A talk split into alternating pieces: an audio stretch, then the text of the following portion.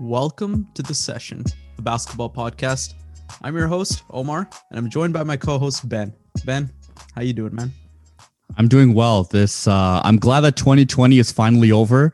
We've moved on to a different year, different beginnings, new things to do, but new beginnings. Yeah. New beginnings, yeah. but 2020 still had its fair share of amazing learning lessons. I still did a lot. I learned a lot and overall, like as as bad as that year was, I still can't take away any of my experiences. And you know, they there were definitely some good ones there. So that, that that's a very mature way of saying you got the crap beat out of you by 2020, and I think a lot of people feel brutal. feel the exact same way. Black and blue. They they 2020 knocked me out. And yeah. you know, it was really with December that really got me yeah. because everything, you know, like 2020, you know, I uh, you know, I went to Iceland, I went to BC, Chicago, all these different places. So for the most part 2020, even if it was terrible, there were certainly some redeeming things. But in December, my birthday month, that's yeah. when everything just spiraled way out of control. I had no idea what was going on. Um, in fact, because I was studying at the same time and I just had so many different, you know, uh, reasons to stress out, I actually did something that I'm somewhat excited, but also somewhat terrified of sharing because I feel like I'm going to get roasted. You know, let me let me put some of those uh, fears to ease. Uh, you will get roasted, so you don't have to be afraid about it. It's gonna happen, so might as well go ahead and share what you need to. So, I don't know how this came up on my feed. I don't know how all of this came about, but I embarked on a water fasting journey. Now, what is water fasting? Okay, so obviously you can drink water and that's it. Okay. Right? You're not going to be eating anything. You're okay. not going to be drinking, you know, I know you really like Fanta. You're not going to be drinking that. You're not going to be drinking Sprite, ginger ale, anything like anything that has calories. You are not allowed to consume. This is only water that you What if it's have. diet like Coke Zero or like my diet ginger ale? Uh, there are some, you know, you know those true oh, with this diet diet Canada Dry over there. Not sponsored, by the way. Put that away. I wish we were sponsored. Canada Dry. I will be the best sponsor you have ever had. I'm addicted to this. You ain't wetting nobody. You Canada Dry. Remember that common line? All right. Thanks for watching the session. Um, like, comment, subscribe. So yeah, I, I decided to pick up water fasting. Again, I have no idea how this all came about, but I what I was really looking for at this time, and not to downplay not to downplay it as well. This is this was a very, very cool and somewhat of a spiritual journey for me. Okay. Um, because the idea of not eating, oh, buddy, you know me and you. Wait, why'd you have to add me to that? You could have no, just said, you know, why'd no, you have no. to drag me down to your depths when you said that? Like, Listen, Omar, Omar, more you than me, all right? Wait, when like, did this become a roast for me? We're, this whole point of it was to roast you. Like, I know you ain't talking. so, so yeah, I um I, I picked up water fasting and I and I had my goal set out for three days. Um, I wanted to do 72 full hours of not eating a single food, um, only drinking water. And again, there are some true water fasting, like people who are just straight monks, like, hey, don't even drink coffee, don't drink tea, none of that, only water. Um, because this was way too that was way too difficult for me, I decided to be able to drink black coffee, no sweeteners, no sugar, anything like that.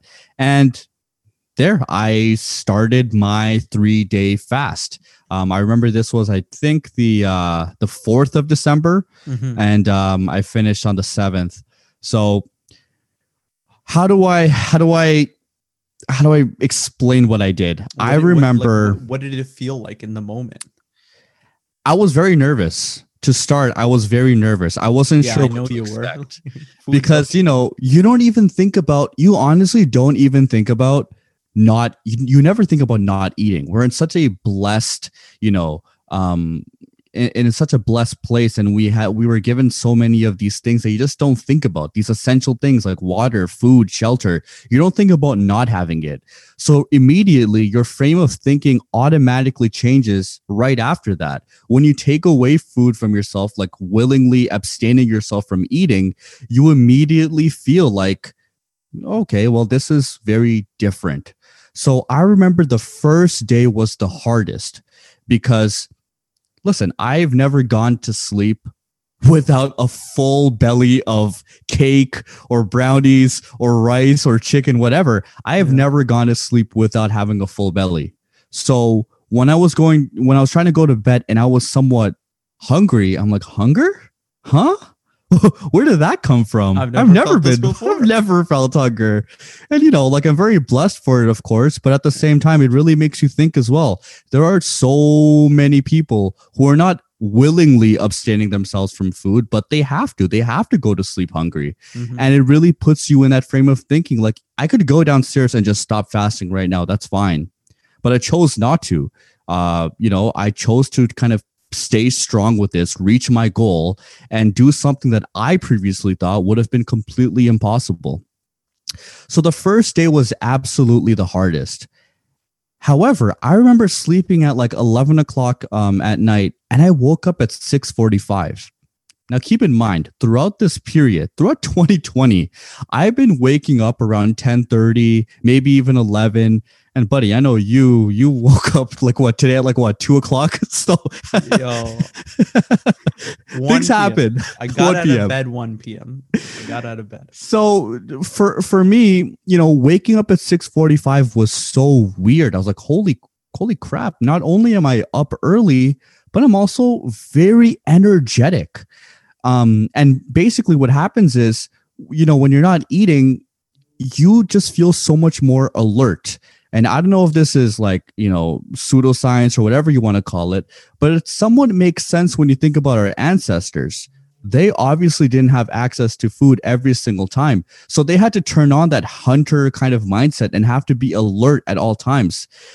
And that made me think again, again, think reflecting on how our ancestors did things. They obviously didn't have access to food all the time. So it's not that abnormal to not eat in a day, to not eat for a couple of days. It's not the craziest thing ever. Mhm. And I think that's what this entire experience taught me as well. So in the second day, I was just laser focused. And this is what I was looking for. Call it a placebo, call it what you want, but I was laser focused and I felt like I had this clarity because before this time, before water fasting, I was in a pretty, I was in a pretty tough spot. I had a lot of stress coming from, you know, work, coming from school, coming from studying, and just general family matters, um, and and personal stuff that really made me be in a very deep rut. So Mhm. when I was fasting, when I wasn't focusing on food, first of all, I realized how much time I had in the day, and second of all, I realized how, you know, the mental clarity being able to focus on one thing, really looking at my journal, writing to it, adding more entries. I remember I even took the time to write some raps as well. I'm just like, hey, this is a creative hobby of mine. Why aren't why am I not putting in time to this? Let me write again. I enjoy doing that. Basically, with not eating, I had so much time to do other things. And these other things really developed me I you know, like develop me either spiritually or develop me in a way that you know it keeps me on top of my hobbies and keeps me keeps me grounded in a way. Yeah. so that second day was my favorite day.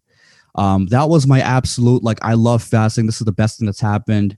Um the third day and maybe this was mental because i realized that this was my time i could eat you know that day was particularly difficult the morning of i was definitely energetic. It wasn't even a matter of hunger or not. But what you start to miss is texture.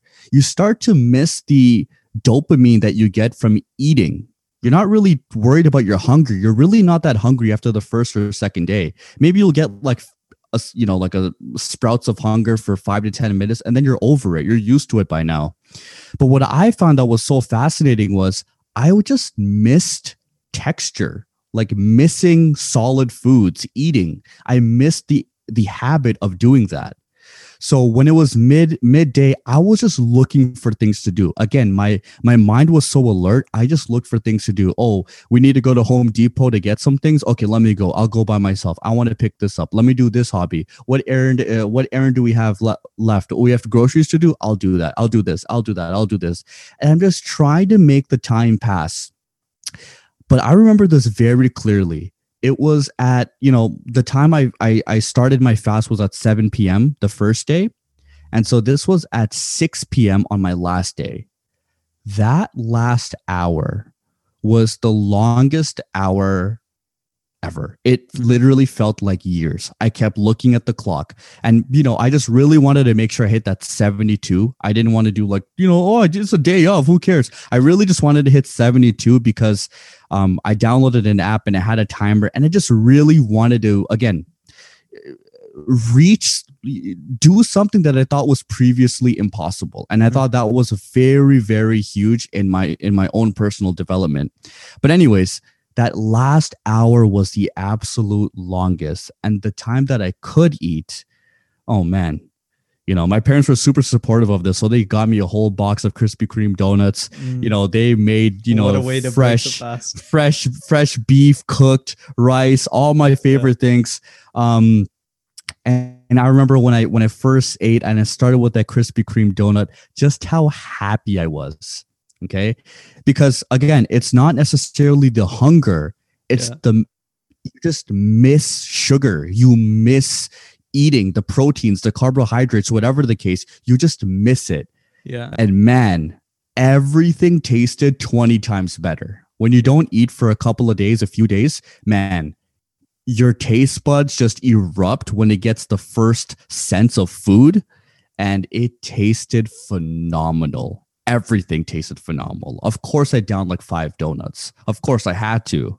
You had to. You know, that, crazy experience, crazy, crazy experience, huge for my own personal mindset, huge for understanding that hunger comes in waves and it doesn't get worse. You know, you don't get, oh my gosh, by the third day I was the hungriest, or the second I was, it's like, no, hunger comes, but it goes away as well. And so that kind of changed my relationship with food at the same time. Understanding that if I'm hungry, it's not the end of the world. I don't need to right away eat. I can wait until I can. And okay. I felt like food was no longer controlling me, but I was controlling food, if that makes sense. Okay, th- that's interesting because I wanted to ask about, you know, kind of like what did you take away from this? Like you you talked about being hyper focused in the moment and like you taking away, but like what what is long term, I guess, changed from this experience, if any? Relationship with food, most definitely. Yeah. Um, I felt before that um I definitely had what what what they called uh like a I don't know if I would give myself a disorder, so I'm not going to go that far, but I was definitely prone to binge eating. Yeah. Um. So maybe in the in the late night, or you know, if there's some time when I feel like I'm not really getting my foods in, I'm really really you know healthy. At some point, I completely crash and I eat everything in sight. Mm-hmm. And when you go through something like that or an episode like that, you really feel like you have no control, and that's a scary feeling. I remember at times I'm thinking, I'm looking at, you know, all of these different foods and I'm thinking to myself, I don't need to eat this. It's not even about hunger at this point. I'm eating for the sake of eating. Mm-hmm. And I mm-hmm. felt so helpless and so out of control since, you know, participating in water fasting, it changed my relationship with food. Understanding that this food right here, this thing that I'm looking at, it's going to be available tomorrow. It's not going to go away anytime soon you know unless you have like uh like a sibling who's going to eat your cake in front of you i don't know. But even then you could go to the grocery store and get it. It's not a big deal if you can't eat it at that very 2nd mm-hmm. you can eat it later. Yeah. That was a huge it's such a small thing and maybe you already knew things like that. But when i was really thinking about it i thought that is so true I can eat this cake later. I can eat this, you know, piece of steak tomorrow, whatever. I don't need to eat at this very moment. I think that was my biggest takeaway from all of that. My second takeaway is understanding how much time is involved with food, the idea of food. Now, it's not just eating, eating is one thing, but preparing, even thinking about what you're going to eat, that takes up time and fills up your mental capacity as well. So at the times when I was fasting, I wasn't thinking about food at all. You know, like, of course, I, I told you I missed food. So I missed sugar and I was thinking about stuff like that. But I wasn't thinking about, okay, what am I going to eat for lunch right now? What am I going to eat for dinner? Oh, what snacks do I have? What's in the fridge? What's the point? I'm not going to be eating anyway. I'm, I'm abstaining from it. Those were two of my most major takeaways from from um, from water fasting. Reflecting on how much time we have without the idea of food, and also changing my relationship with food at the same time. Interesting. Interesting. Well, I mean, kudos to you for for setting a goal, committing to it, and and going through with it. I don't know if I could ever willingly abstain from food in that same way for that duration of time but it's it's i think the the premise behind it's interesting right you know like don't let uh not to say addiction but don't let something in your life have power over you. You should have power over it right? Kind of thing whatever it might be whether it's video games or eating or drugs or whatever it is right that that someone has in their life like to to use res- whatever it is responsibly. And in your case it was food right? To use responsibly. Feeling power again yeah. feeling in control was so important at that time in my life uh, that you know i owe a lot to to that to changing my mindset and fine tuning it a little bit um so no I, I i agree with you man like this really put control over it that's good. Uh, do you have like a hobby of yours or anything that really takes over you that you find that you know you were able to put a stop to it or it's difficult to get out of it you know mm-hmm.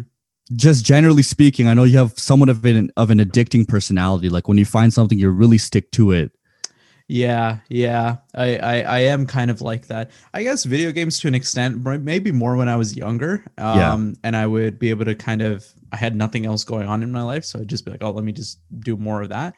Um, you know, like I think back to like my Call of Duty days and stuff like that, where I yep. just grind for like the entire day. I'd just be playing Call of Duty. Um, I think what kind of maybe helped me break out of that mold was more so just time passing and having other things to fill up my life because it's yeah. hard to when when you're when you're you know not to say addicted but you know when you have something like that that you're very reliant on in your life and it takes up such a big portion of your life you can't really just remove it without filling in the gaps with something else. And you kind of hit at that right? Where you're just looking for things to do. You're like let me run an errand. Let me pick up a hobby. Let me do something right? Because if you have if you take away the bad and you don't fill it with something else good then you're just going to go back to the way things were and it's like it's not going to work that well right? So for me i don't think it was a conscious effort like where i'm like oh my god video games are ruining my life and i gotta like move on. It was more so just like you know you get busy and i feel like a lot of people feel the same way right? Where they just don't have the time to do the things that they used to like doing when they were younger right? And sometimes it's just like a matter of yeah i could sit here and just do this or i can like i don't know go hang out with my friends in person. I could go watch a basketball game. I could go like do like a million other things, right? That just became more attractive than sitting alone and playing video games, Call of Duty until like my eyes rot kind of thing. So mm-hmm. I think that I think that's probably what it is for me.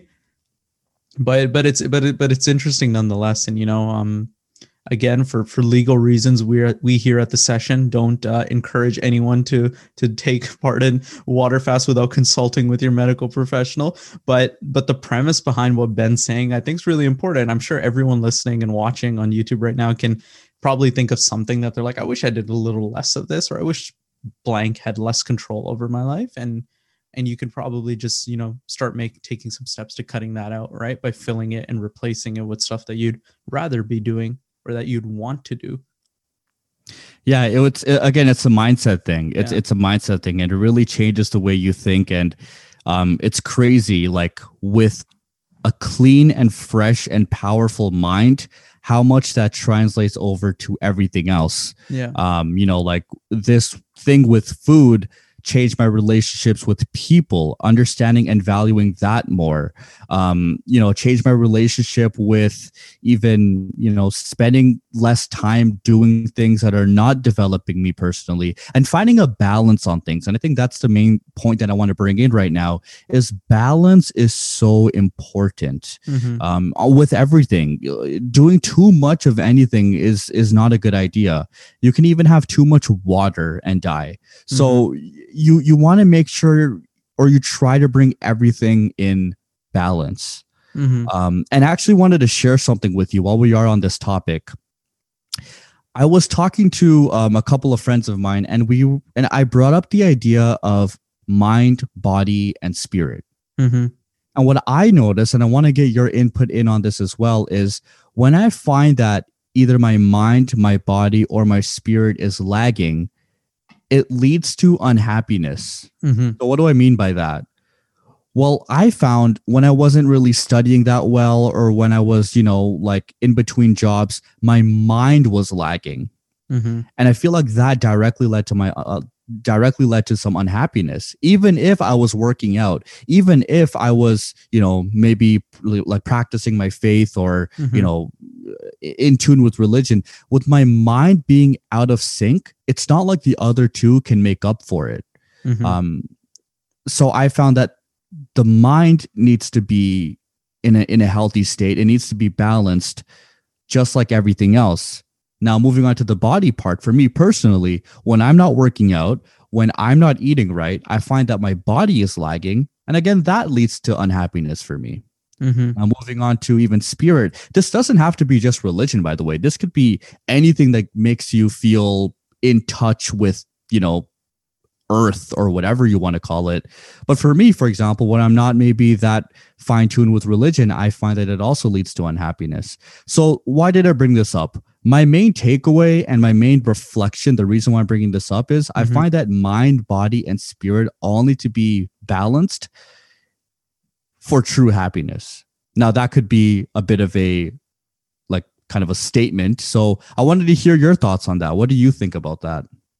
I think this woke as hell. Um, Kyrie Irving, where you at? yeah, honestly, I, this is getting so for 2 p.m. in the afternoon. This is getting woke. um, uh, you know, I just miss these I think- conversations with you, man. I had so much to share we with haven't, you. We haven't we haven't talked like this in so long, and like I love these so much of so much of our conversations used to be like this, right? But yeah, uh, this damn Panasonic that we're living in has just kind of uh, messed that up for us. limiting Uh, that, no doubt. yeah, uh, I, I, I, you know, I think I agree with you to an extent. My whole thing is, I, I don't think everybody out there weighs all of those things equally or even close to equally, right? Because I think it's possible for people to be happy if they if they only care about say one of those things or two of those things or or or you know maybe there's a fourth that I'm not considering right because I haven't sat down with it yet but I think like it's possible. Like I, I don't know. I think back to phases in my life where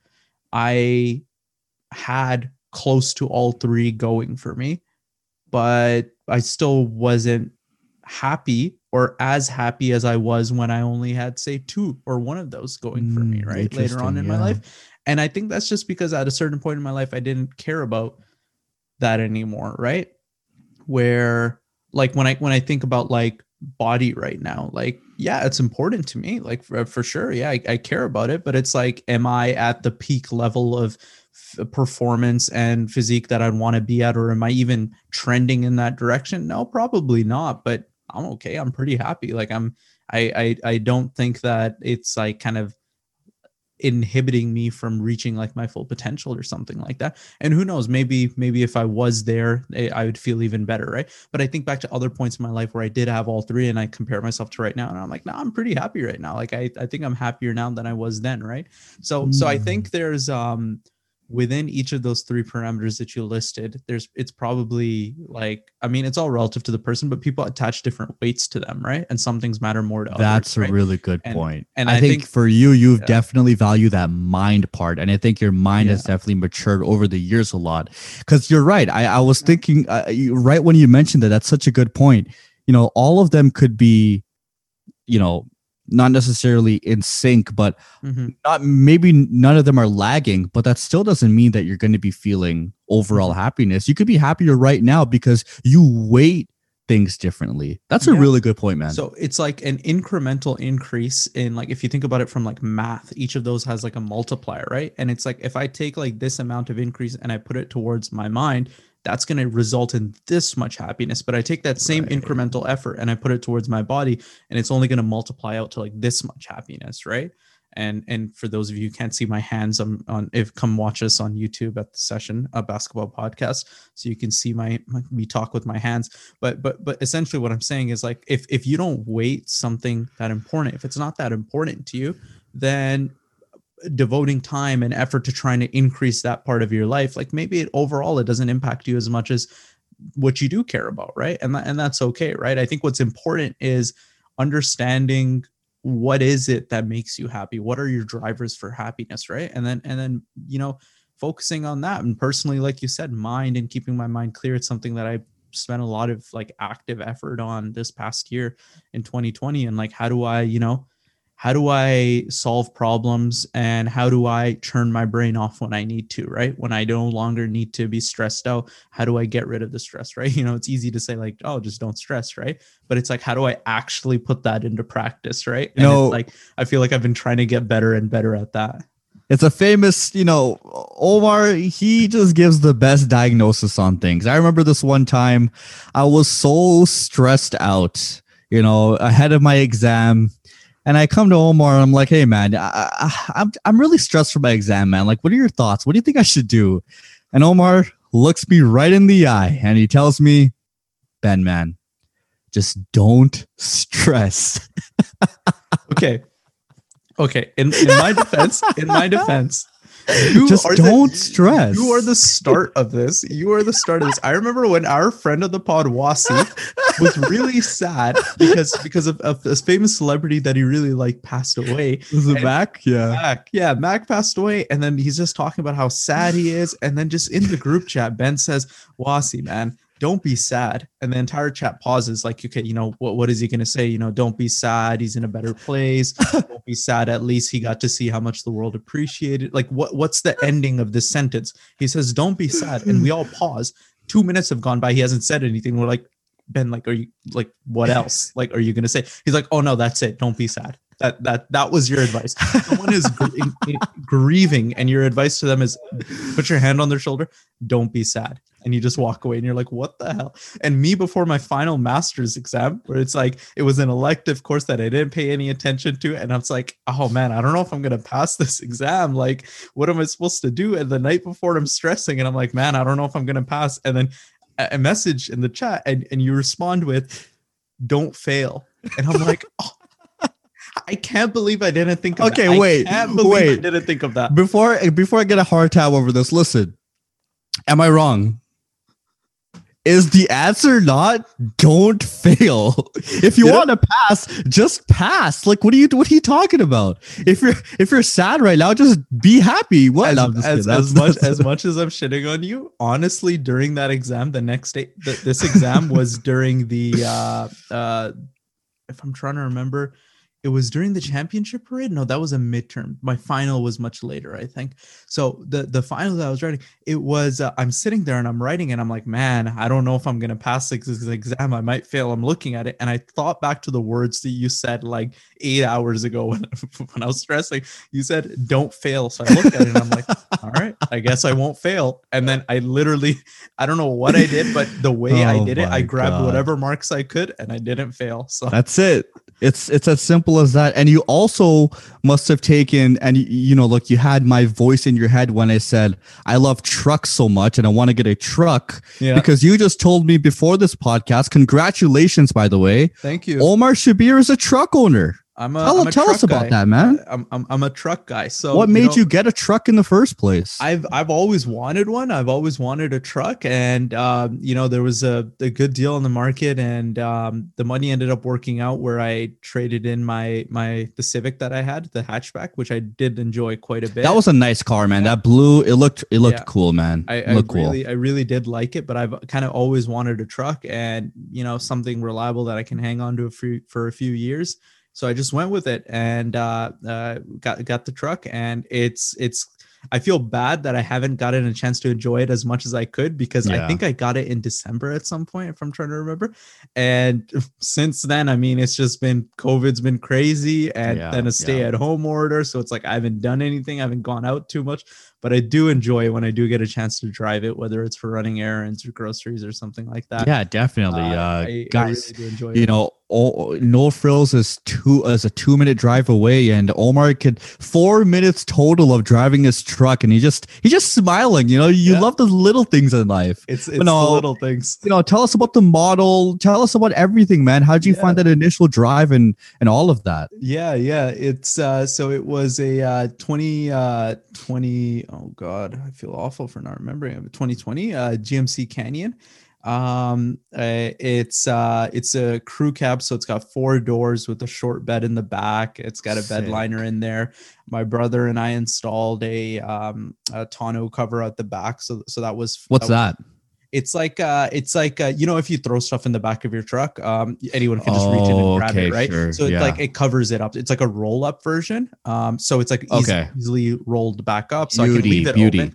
Yeah, I like the idea of having the bed open in the back. Uh, for like you know, going in the gym, I could throw my gym bag in there and then take it out quickly, things like that. You know, um, I like the idea of it, but also like you know, for if I'm out shopping and like with Iman, like we bought something and we put it in there, like I don't want someone to steal it, right? So the cover, it's like you roll it down and lock it in, so it's it's it, you can't open it. Until until that person is you. Now this is what I picture right now. Some poor guy is is gonna be at the parking lot, be like, "Oh man, like uh, looks like these guys just did some groceries. All right, I'm gonna I'm gonna take a snack for myself." Little do they know that Omar's hiding underneath that cover. they put it, they open it, they see Omar looking right at them, like, The are you upside down. like, oh, you thought, huh? Oh, but man, like, how is it like driving it? Is it I everything love it. expected I, to be? I, I love No? it. It's it's a raised driving position. It's so comfortable. Like I just want to go on a long road trip and like uh and and I feel like it would be incredibly comfortable for that. Um, it it drives great in the snow. Uh, the tires uh, are are really nice in the snow as well, and like just the um the presence that you have on the road, I really enjoy. Um, I don't know. I've always wanted to be a truck guy, and now that I've become a truck guy, I don't know if I can go back. And my brother's kind of the same way. He got a truck first in the family, and uh, from him driving it, he's just like he's stuck now. He's he's forever just gonna be a truck guy. Like he can't go back now. So I feel like same way. I don't know if you're if you're familiar with this, but um, people who own Jeeps, they have a Jeep Wave. Did you know that? Yeah, yeah, yeah. The Jeep. Oh, okay. So I, I didn't know that that was like common Yeah. knowledge, unless you're being sarcastic right no, now. no, I did, I did. I, Okay, okay. I was just yeah. like, I, I thought I thought I completely mis misread No, your I- face. I wouldn't like say this it's man's common. trolling me. no, I wouldn't say it's common knowledge. I'm just into cars a lot, so yeah. okay, so there's apparently a Jeep Wave, which I thought was was was so silly. yeah. um take your little jeep and drive away someplace stop bothering everybody Yeah, but it's about being for- friendly. for for trucks i'm wondering if there's like a truck greeting like what do you guys Yeah, like get up with an american flag or like what do you guys do No, it's uh, it's a middle finger. You. you um.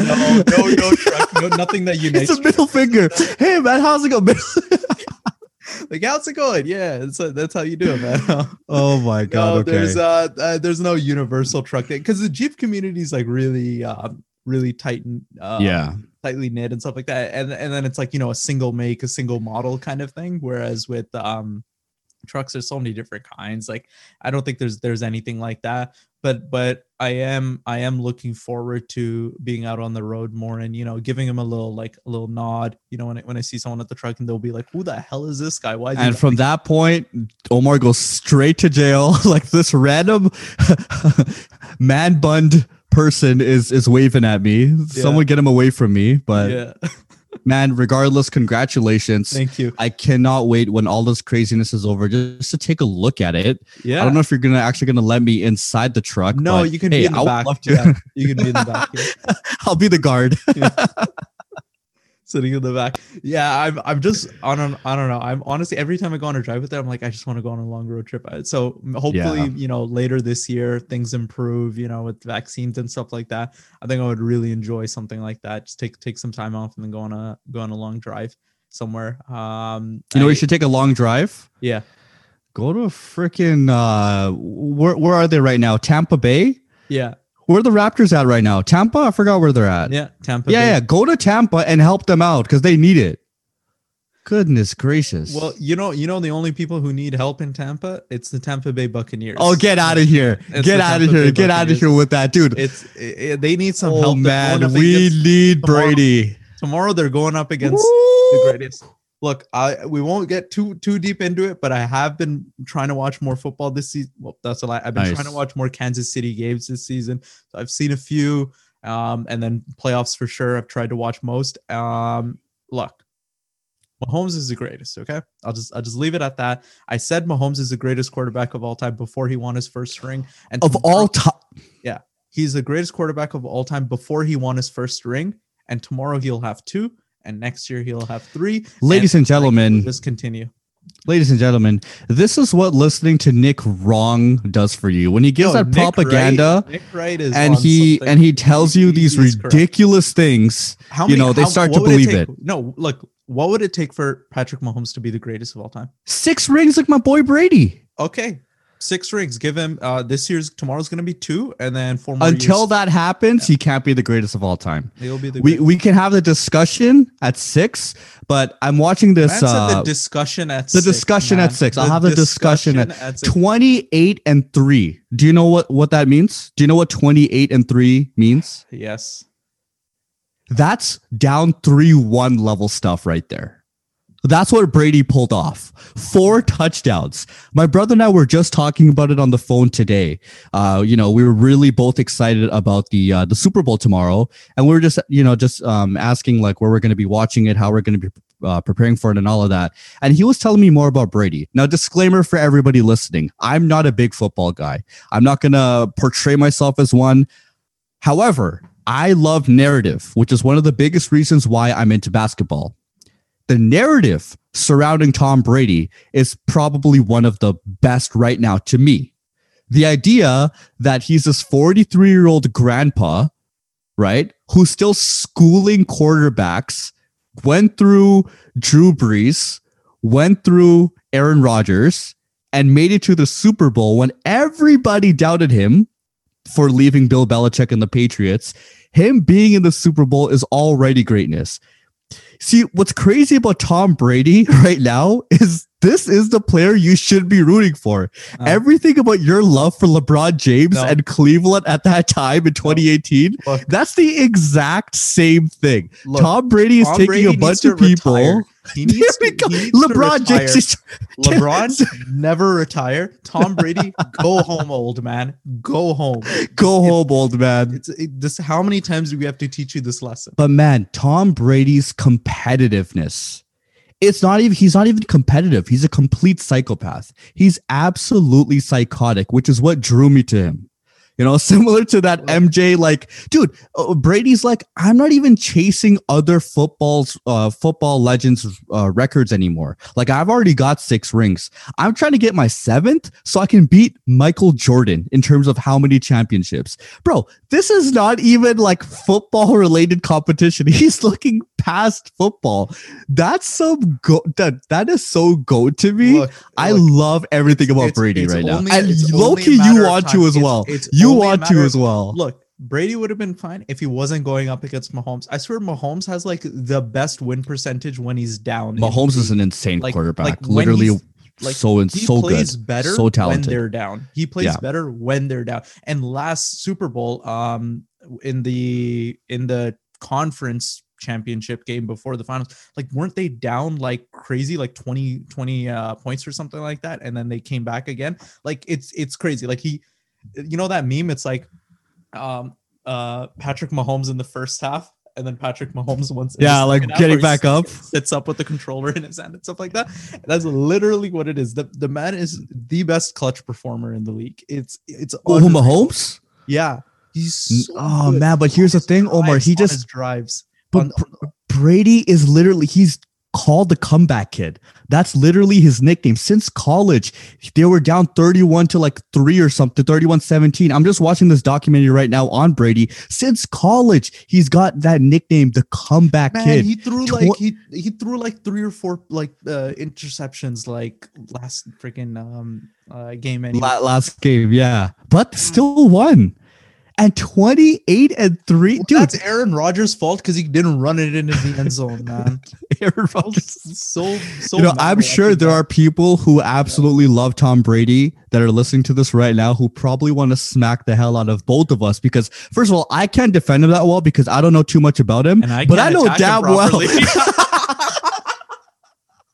properly. You So none of us. Like, we're, just, we're both blindfolded, swinging at each other, hitting ourselves amongst it. But regardless of anything, narrative and otherwise, tomorrow is going to be a special, special game. Yeah. Uh, what are your plans for? Do you have anything prepared? How are you going to be watching it? Uh, gonna watch it off a you know a, a reliable legal stream um, uh, in in my basement, and uh, that that's it. Like I feel bad because I think last year I had people over for the Super Bowl. Did you end up coming to watch? Oh, I don't think I was there for that. I think I was watching Okay. with my fam at that point. Yeah. yeah. I had I had friends over, and like that was like one of the last times like you know we we hung out hung out properly. I think I think it was Super Bowl, and then I also had people over for the Tyson Fury Deontay Wilder fight, and then that was kind of like the last time I had friends over, which which is really sad to think about. But And you you had the Um, opportunity, they just didn't want to come. You know, like I hate you so much.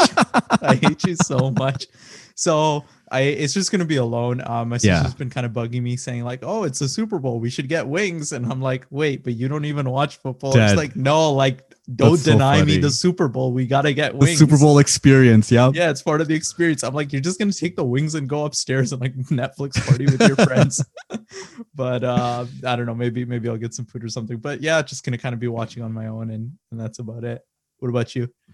Um. So we're doing the Super Bowl experience. My Oh, my family's pretty big on it. My dad worked at a uh, um, at a grill and like a Yeah. um, a bar before, so he's very familiar with how the Super Bowl, especially at a sports bar, like how important these events are.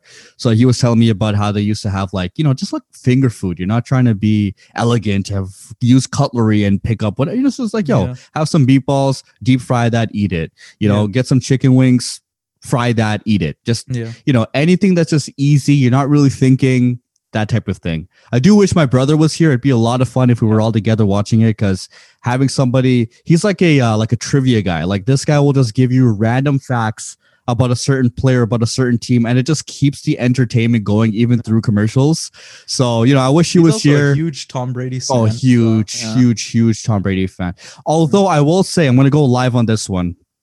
I remember at a point because my whole thing is I follow the good teams b- Yeah. before, right? Not not so much now because I like the Jays and I like the Thunder, but before.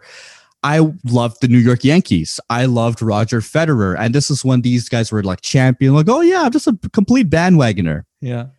I originally liked Tom Brady because he was killing it on the Patriots before. yeah. My brother was a Peyton Manning fan. Okay. Oh, he was an wow, okay. Indianapolis Colts um Peyton Manning fan. I'll never forget this because the only reason I know this is because even the coach I remember was his name uh Tim or Tom Dungy or something like that. But I remember very very well my my brother was definitely a uh a Manning fan. The truth and, comes out. and The I was and I was a Brady fan. I remember this. This is why. This is why He's gonna give me a hard time session. over this, Yeah. but I'm telling you right now, I'm exposing him live. He was a Manning fan. We're going right into the WhatsApp group chat after this, just to, just to really drive it home. All right. The But truth, besides that, it's just going to be, you know, pretty much just hanging out with the fam, everybody watching together. It's something to do, right? I mean, uh, given the circumstances with what's going on outside and how we're not able to go outside, this is the best that we can do. And it's important, even if you're not into the sport, to bring everyone together, watch something together. It's it's a good way to do that, that. so- collective experience. Yeah. yeah, exactly, sure. exactly. Well, you know, when t- tomorrow uh, the Buccaneers lose, at least Tampa Bay will still be hosting one team that's champions, and those are our Toronto Raptors. Uh, slow start though, eh? What's going Yeah. on with them, man? I, Yeah. I they- they're just not.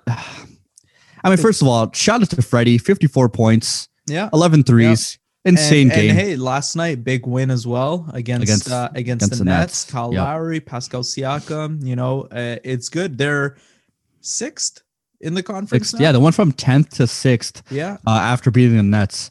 So the Eastern Conference is still like all over the place. You Yeah. can, you know, the Raptors are still a playoff team. Don't get me wrong; Oh, they're yeah. gonna make the playoffs, no doubt about it. But I just didn't expect this start. I don't know if you did. No, Um, it was it was a lot of caught me by surprise. games. It was a lot of winnable games that just they didn't win, and I guess that's how the that's how coin flips occur, right? Sometimes you- you, lose them all, and it was late late game decision making, and a lot of people lost faith in faith in Nick Nurse, but I you know I held, held strong. I've seen what he's capable of. And you know that that's where they are. It's funny. I, I follow a bunch of Raptors reporters as well on Twitter, right? And there's this guy, um, I think Blake Murphy, he writes for the Athletic. Um, he uh, he did a roundtable earlier on in the season and it's like a bottom of the Eastern Conference roundtable where it's like the Knicks were there, like you know Hmm. Charlotte was there, like all the worst teams in the East were there, and the Raptors were also there. He was representing the Raptors, and he's just like, "Come read this roundtable, bottom of the Eastern Conference roundtable." In brackets, I don't belong here. like it's like he's never had to do like bottom of the East roundtable work. Like the Raptors didn't belong there. Yeah, it's it's like- so it's so ridiculous. Like you have a world class coach in Nick Nurse who I still who I still believe in. Yeah, and he's But- shown like the ability to kind of get this team back on its feet, right? After this rough start. What I think it is is just front court, man. The lack of a front court. Losing Gasol was one thing. Losing Ibaka was even bigger, man. Like Yeah. beyond his numbers, his locker room presence, and I think the Raptors really felt. Oh, hey. Oh, I think I might have uh, cut off a little bit. no, yeah, I think it was uh I think it was on my end. Uh, Oh, okay. It's been a little acting up, I think, but I think we're back. Okay. Well, what I was saying was Serge Ibaka's presence, just not on the court, but even off the court, was so important. So losing him was, and what did we really replace him with? We got No. Aron Baynes. Like I'm seeing that new kid Watanabe. Like I'm not even sure, you know, how this team. Boucher has been pretty good, to be fair. Yeah, he, Boucher has been putting I just don't numbers. think he's there yet at He that isn't. at that level, right? isn't. Like, and I didn't even realize. I thought he was young. Like he's old. Moroz was telling me like he's like like in 27 or something like that. Like Mhm. he's he's not even he's not even young. So it's not even like oh let's develop him or whatever, center of the future or whatever. So it's it's been it's been rough to watch. But you know, I think I was fine with again. I'm still riding off the championship high, right? Like I'm I'm course, that old head. I'm that old head who's gonna course. ride off this for so long. So this would have been a fine season for them to tank too. Like honestly, like if that's what they chose to do and, and tank, like that would have been okay because you know no fans. It's easy to stomach it. It's a COVID season anyways, right? You know, or make it a wash and, and tank. But you know they're they're back up there. I project that they'll probably finish you know fourth or fifth or something like that in in the Eastern Conference. I, they're a good team, um, but obviously like i don't think anyone has championship aspirations this year for for this team and that's okay. I think there's just a lot of decisions that need to be made. First and foremost being masai ujiri right? Like we you saw bobby webster got uh extended Multi- um, yeah, multi-year, multi-year. Uh, contract for him. Now it's just like lock masai down and then we're, we're set right? Let's let's see where this offseason takes us Yeah, I, I felt a little a little optimistic with uh, Bobby Webster signing that multi-year contract because I just feel like Bobby Webster, Nick Nurse, you know, two two of Yeah. the three-headed monster. Uh, we just need Masai to give us that okay that he's going to be uh, signing as well, and I'll feel that we're at good hands. But what I do want to bring up with you is, you know, if we are to tank, yeah uh, which very well could be the case, is Masai the right guy? Um, you know, looking at his past, um, looking at how he drafts, he doesn't strike me as the strongest drafter. yeah You know, and obviously he's at late picks and and and so on and so forth, but he doesn't strike me as like the strongest. And on top of that, does he even have an interest for a rebuilding team? Is that the reason why he's delaying signing with the Raptors again to see where this team could go, to see if there's any trade interest for another go at it? Because we've got Lowry who's quite old himself at 30, what, 4, 33, I forgot exactly. Um, and if Siakam doesn't shape up to be that player that we all expected him to be, that's another dud. We signed FVV for you know a pretty you know it's it's a great price and, and we Mhm. needed him we needed to sign him but i'm just saying we locked him up so he's here with the raps regardless there's a lot of things that are just getting locked down. So do you think masai is patiently waiting to see where you know how the dice rolls? And if it does roll to the point where it needs to be drafting is he the right guy for the raptors Mhm. How do you think or what's your what are your what are your thoughts on all of that I think I think Masai's kind of at that position where any open job on the on in the league he he can get right. He can get any open job job in the league that he, that he wants. I just think that he has the most leverage here, right? I think he has the most leverage here. He has that championship equity. He has the ability to command whatever it might be, whether it's an ownership percentage or something like that, right? Like he has the ability to do that here. So from a financial perspective, I don't think anyone can beat Toronto. Um, and then other than that, I I do understand the the hesitancy to to kind of commit to see where where the team's going. But you know, in Masai we trust, right? Like if it's got it doesn't have to be a multi-year rebuild, right? It could be like down one year, retool, come back the next, right? Like make moves on the margins and see see what we have, right? You never know what a championship window looks like, right? And and our championship year taught us that, right? Like, you know, it took one trade with the Kawhi Leonard trade to bring us to that championship threshold. And then it took you know other moves around the league it took injuries it took things like that and you never know when your window opens up right so i think staying there's value in staying competitive at that level being always one trade away or one move away from being in being in the conversation i think there's value in that um and and i think Masai's the right guy for it right he's shown the willingness to pull the trigger when the time's right so let's trust him right let's see if he can pull the trigger when the time is right yeah. No, I, I, I was thinking the same thing too. I was just pro Messiah, yeah. pro everything. Masai is the best, and you know he hasn't given me a reason to doubt him. But um, you, you know, I was just thinking about past drafts, and if we were to go on the route of, you know, preparing for the future, tanking for the future, then it's going to be a change in the locker, a change of mindset. Yeah, yeah, an identity it, shift. It, will it, be yeah. it'll be a lot, right? So you know, I wanted to get your your your thoughts on on how you know it should yeah. be handled from the Raptors' perspective. Yeah, but but but you know, I think um I think they've kind of earned the trust of the fan base enough to the point where let's let's see where this shakes out, right? Yeah. Let's let's see where that goes. And like you said, if we have Nick Nurse, if we have Bobby Webster, if we have Masai Ujiri, like I think we're I think we're three-headed monster, regardless, man. Regardless, we're in a good place with that. You know who's you know who's not in a good place though the Ooh. the the the team that was in the NBA finals, the Miami Heat. Like uh they they're yeah. disappointing me, man. Um I'm hearing rumblings of picking up Bobby Beal, uh, Bobby Beal, um, Bradley. Beal. I don't think that's going to happen. I think Bradley Beal is going to stick with the Wizards. Um, Unfortunately, we'll the Wizards a little bit after, but uh, very surprised with with how that team is.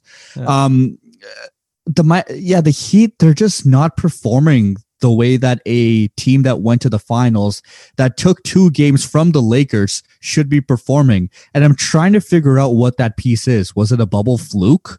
Uh, were they not supposed to be there? You can't say that when they they pretty much got went through the East, um, not challenged all that much, and they took a couple of games away from the, the behemoth like the Lakers.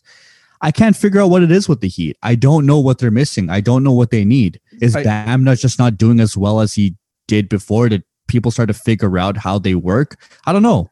It. I think. I think it's. Uh. I think one is they got big shoes to fill their own off the bubble, off that performance. And yeah. some people might be saying, you know, the bubble teams that had good chemistry tended to do better. And, you know, that's that might be part of the reason why heat culture made its way through. And and all those things. And I mean, another is just like Jimmy Butler's been disappointing. Like he's he's he has not he like they were selling us on a clash of the titans between Jimmy Butler and LeBron James in the finals, and that is when you think of it right now, it sounds so silly. Like, like let, let me let me just say it like this: like Ben Simmons has more three pointers this year than Jimmy Butler. Like one. That's the stat. He has zero.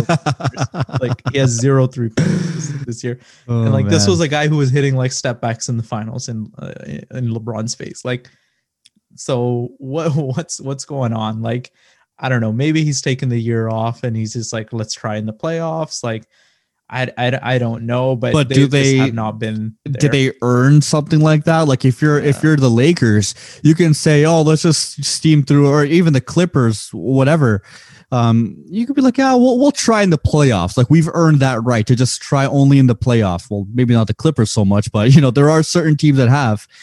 If you're the Heat, what have you really done besides that one bubble um, experience that makes you believe you can just keep take it easy until the playoffs? Yeah, that's not that's not how these things work here. You still have very young guys and Tyler Herro and Duncan Robinson and even mm-hmm. Bam who still need to understand chemistry and how teams play and how teams work besides the bubble. So if that's truly what it is, that's that's not a good mindset to have for the Heat, and it's clearly showing. They're mm-hmm. not doing well at all. I don't know where they are in the standings, but um, they have not struck me as a team that's performing to their capability to say the least. You know. Yeah, yeah, for for, for sure. It's it's interesting to to watch kind of the the difference between how the Lakers and the Heat then ended up facing this season. Like you have the Lakers that are best team in the league still. They're you know LeBron is uh, maybe number one, number two when it comes to MVP, and and it's it's crazy to see like how they've gone about this season, having such short rest and such short breaks versus how the Heat have gone about it. Uh, it's it's it's let's see where the playoffs go. Let's see how they how they perform. But you know, if they have a low low seeding, right? If they have a low seeding going into the playoffs, they're going up against a what? A Brooklyn Nets first round, a, a Philadelphia 76ers. Like that is not easy, right? That is not easy to, to go through in your first round. So it, it's gonna be interesting, right? Like, I don't know. Break it down like this. Who do you see winning in a playoff series? Jimmy Butler or Kevin Durant, Kyrie Irving, and James Harden, which which we haven't even talked about too much, right? So before going to the Nets, though, I yeah. did have an interesting conversation with my brother in the morning today about the 76ers. Yeah. And um, what I wanted to bring up with you is my brother is kind of saying how the Sixers are going to be playing this postseason similar to how the Raptors did in the uh, in their championship run. So what do I mm-hmm. mean by that? Embiid playing that Kawhi role of being the number one guy. Yeah. Because Embiid has been beasting and feasting. This oh, man yeah. has been doing insane numbers. He's yeah. been doing so well throughout the season. And even last season, Embiid is just a, a superstar. Like that's who he is. Mm-hmm. Now, of course, people have their opinions on on Ben Simmons and, you know, but the 76ers have some great depth. Mm-hmm. Like Steph Curry in a very weird way. He's an undersized guard, but he can explode for maybe 20 points sometimes. Yeah. Similar to maybe how Fred Van VanVleet was throughout the Raptors run. Mm-hmm. Maybe Seth Curry can kind of fill those roles of like a light uh, FVV. Who knows? I mean, throughout the Philly series, Fred Van VanVleet was useless. It's in Milwaukee when he got a lot more comfortable is when he really came out and really started adding value to the Raptors. Mm-hmm. So, do you think that the 76ers are going to be doing this thing where it's not necessarily a 1A, 1B type thing with Embiid and Ben Simmons, but you have the one, the Embiid, similar to how there was Kawhi, um, but then you have a lot of depth surrounding and supporting the main superstar. 100%. This is Embiid's team. It's always been Embiid's team. Um, and this season kind of just goes to show like, what is possible. Like we we always talk about what the team could have been what the team could have done to get better, right? We've always like, oh, you know, whether it's a trade, whether it's a move around the margins, but almost every team for it to go from that stage of like, you know, not a contender yet to now being a contender, what is the biggest thing that needs to happen?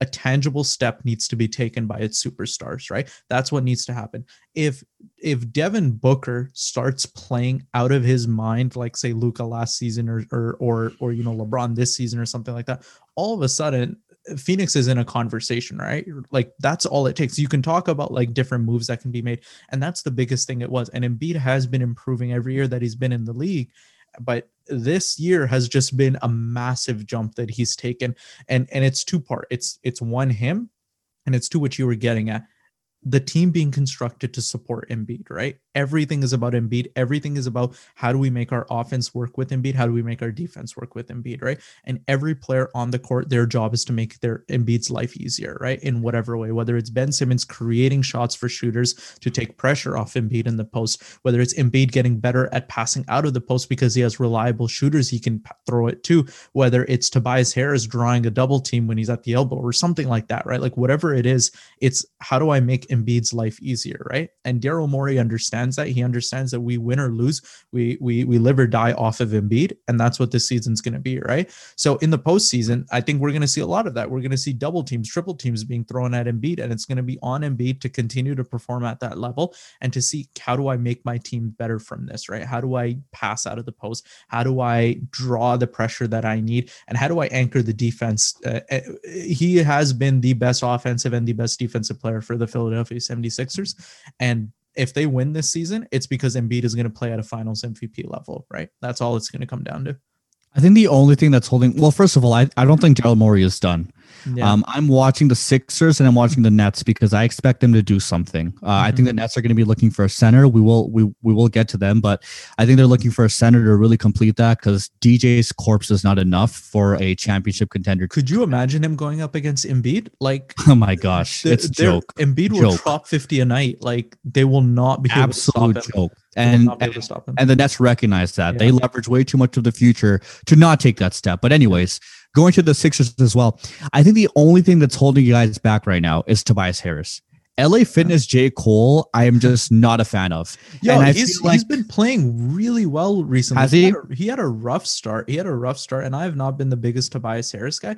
He had a rough start, but like I can admit when I was wrong, he really did come back. Like he's played consistently. He had that game winner against the Lakers. Like it's it's been it's been like very consistent Tobias. He's shooting like 42% or something like that from three. Like he always plays well under Doc. He always plays well under Doc, and and we're seeing that, right? So he's been really consistent. That's Yeah, a good point. I, I did forget Yeah. about the Doc and Tobias Harris connection at the, the- Clippers. the yeah. Tobias Whisperer, man. Like so, so Tobias Harris has been like really consistent. And the, the- my only thing is he's been and from like a I think that the thing that we've been seeing about Tobias, uh, just watching the games this season, has been the things I didn't like about him last year. He's gone ahead and fixed. He makes decisions quicker, which I'm so happy about, right? He will shoot the ball so much quicker. Before he used to just it'd be a ball stopper, right? You'd be swinging the ball, get to Tobias, he'd just think about it. He wouldn't shoot threes, he'd be hesitant, stuff like that. Now he's letting it fly, and I'm happy with that, right? Like I'm okay. Players are gonna miss shots, right? Like when you think about it, a 40% uh shooter, right? A 40% three-point shooter, that's a good number, right? That that means they miss three out of five shots, right? For every two shots they hit, they miss three shots. I'm okay with people missing shots. I'm okay if Tobias misses shots, but the, the the fact that he can quickly make a decision, that's what keeps this offense humming. And it's been like kind of beautiful to watch when all the starters are in. Um, so Tobias, like I think I think it's good. And I and, and the thing about Morey is I I understand what you're saying. Like let's look at Morey's moves. When the first thing he did when he joined, the first thing he did within a week and a half, two weeks, he's like, Al Horford, get the hell out of here. Like mm-hmm. you're done. He took a look at the roster and he's like, what can I work with? What can I salvage? And what's just gone? Like cut my losses, move on from it. Al Horford, cut my losses, move on. Josh Richardson, cut my losses, move on, right? Can't make it work. Can't make work. Tobias, he kept because when you look at his market value, because he's getting like that $200 million contract, right? You, you look at it and you're like, am I going to get anything out of this trade? Like, what am I mm. really going to get from a value perspective? Let me trust Doc. Doc wanted Tobias to stay. He's like, I can work with him. I can do this. He trusted Doc. That's a good point. And, and, and so far it's been paying off, right? Let's see in the playoffs. Everything always comes down to, you know, of like, course. can, can it be done in the playoffs? And you know, I hope this quick decision making stays. I hope everyone's healthy for for Embiid's sake, so so we can get like a good run out of him. But I don't know. I I I, I think Doc might hold steadfast. He might make some moves here and there a- along the margins, but I think the core is going to hold pretty consistent at least for this year. We might see changes in the off in the off season depending on how the playoffs happen. Fair enough. Okay. Yeah, I, uh, you know, I was looking at the Sixers' depth. First of all, I'm just like, oh, this is a very solid team. Uh, they can definitely make something happen. Yeah. My only reservations was, first of all, um, I wasn't sure how Tobias Harris would be. Yeah. Uh, it seems like in the playoffs, he just comes up short. Yeah, Uh, he has he has historically. So so you're you have history in, on your side, right? When when you make claims like that, and I'm the one that's trying to fight up against that. Or sorry, not me, but like you know, Tobias has to prove Yeah. all of that stuff wrong, right? He needs Exactly. to prove that he can do it, right? Like a lot of other players in the league, that's like, hey, this isn't just a fad. And my other thing that's kind of uh, reserving me from not immediately thinking that the Sixers are going to be going all the way is uh, Doc Rivers. I find Doc to actually be a very overrated coach. Yeah, Um, he had that 08 championship. Don't get me wrong, but you know, for that one championship, he's also had multiple three-one, you know, Mhm. embarrassing playoff Yeah. performances, Yeah. and that's definitely got to be held against Doc. So, is he going to be able to make those adjustments in the playoffs? Um, and that's that's another thing that I, you know, that any Sixers fan should look towards is how can Doc do in this in this playoff uh, playoff run? Um, and and if and if he doesn't perform that well, then conversations may have to take place because you've got such insane talent in this roster right now, it's got to be used. You can't you can't waste that time, right? You want to Yeah. you want to give them you want to give them a fighting chance all the time. Yeah, I, I, you know, full disclosure, I haven't been a, a huge doc guy to to kind of um, start the uh, before before he joined here. But what I have seen thus far from Doc compared to his last couple uh, postings, or last couple seasons that I've that I've watched him is he's been a bit more flexible this year, which I'm happy about in the regular season. You'll see him kind of he's doing what he can to make Embiid's life easier. The plays that he's running and and the way he's kind of you know uh, staggering minutes and things like that. He's doing what he can to make kind of Embiid's life easier, which I'm happy about. And he's also shown a flexibility. Like the other the other day, they were down against uh, who am I forgetting? Was it Indiana or something like that? He switched to like zone randomly in the fourth quarter, and and they came back off that. Right, like it's like he's shown an ability to tinker mid game, which I'm happy about. And and maybe it's like maybe it's the personnel that he has at, at his disposal. He has really versatile defenders in like Ben Simmons and Matisse Thybulle. He has like very like versatile like offensive creators like Joel Embiid and stuff like that. Like maybe he has a versatility that he didn't have before, but I, I don't know. Let's let's see how it how it plays out in the playoffs. But I have seen like a degree of flexibility that I didn't know he was kind of capable of. So I don't know. I'm I'm excited, but I am kind of nervous because you know he's known as the three one guy, right? Like it, it's happened so many times in his career. It's hard to escape And- something and- like that. And yeah. that Boston roster that won, it's like you it wasn't really coaching that helped them win that one, right? Like that was a roster that was gonna win, kind of regardless of the coach. So it, it is he has been overrated, but maybe this is kind of a redemption season for him too to Could kind be. of redefine it, right? You know, he's I'm sure he sees like Paul George and like stuff like talk talking crap about him in like the in, in interviews and stuff like that about how like all the plays weren't being run for him. He was making him run like JJ Redick and stuff like that. Like I'm sure he hears all that and he's probably like, yo, I'm gonna win this season. I'm gonna show you guys that like I can do it, right? I'm still a championship coach. So Hey man, speaking of star players being able to win a championship, yeah. come on, we got to talk about the Nets. Yeah. Um, picked up Kevin Durant, picked up Kyrie Irving, picked up Harden. Uh, they were there from before, but they recently just they they they did it. They got James Harden, and now you Yeah. have three Hall of Famers in a starting lineup that looks like you know an All Star game. Yeah, it's it's it's insane to me, and um, you know they they're doing well so far. They're making it work. Mhm. Uh, they've had some rocky moments, no doubt about it. But at the same time, hey, like it's working. Um, Harden's getting his, Kyrie's getting his, and KD most importantly, because it doesn't matter how those two do if KD isn't right. He's playing rather well as well. He's looking like KD from before. comeback you know, player of the year. Comeback he has player not. of the year. He has not him. missed a step, and I'm so happy for him, especially coming from an injury like that. Yeah. I thought we'd always have to live with 75% KD, but this Yeah. he's looking really, really good right now. Yeah. So that was a his that was a historic moment. Just seeing Twitter and Instagram, seeing all these you know different um, images of James Harden being a net. You know, and the conspiracy theories surrounding that as well. How you know Kyrie Irving just happened to just leave and you know tank his Tank trade his value, value, so yeah. that Harden come in. You know, all that aside, at the end of the day, the result is you've got three Hall of Famers. Do you think that translates to an automatic finals um finals berth? You know, like how do you feel about the Nets and what do you think? Because it is a stars league. And so Yeah. I'm battling between that and the fact that, you know, depth matters uh, because I've seen it with the Raptors. But then I'm also like, you have those three guys, like it's so difficult when you see it. How intimidating is that to see those three guys looking right at you? It's scary, Yeah. man. Yeah. Honestly, with the Nets, I think of them.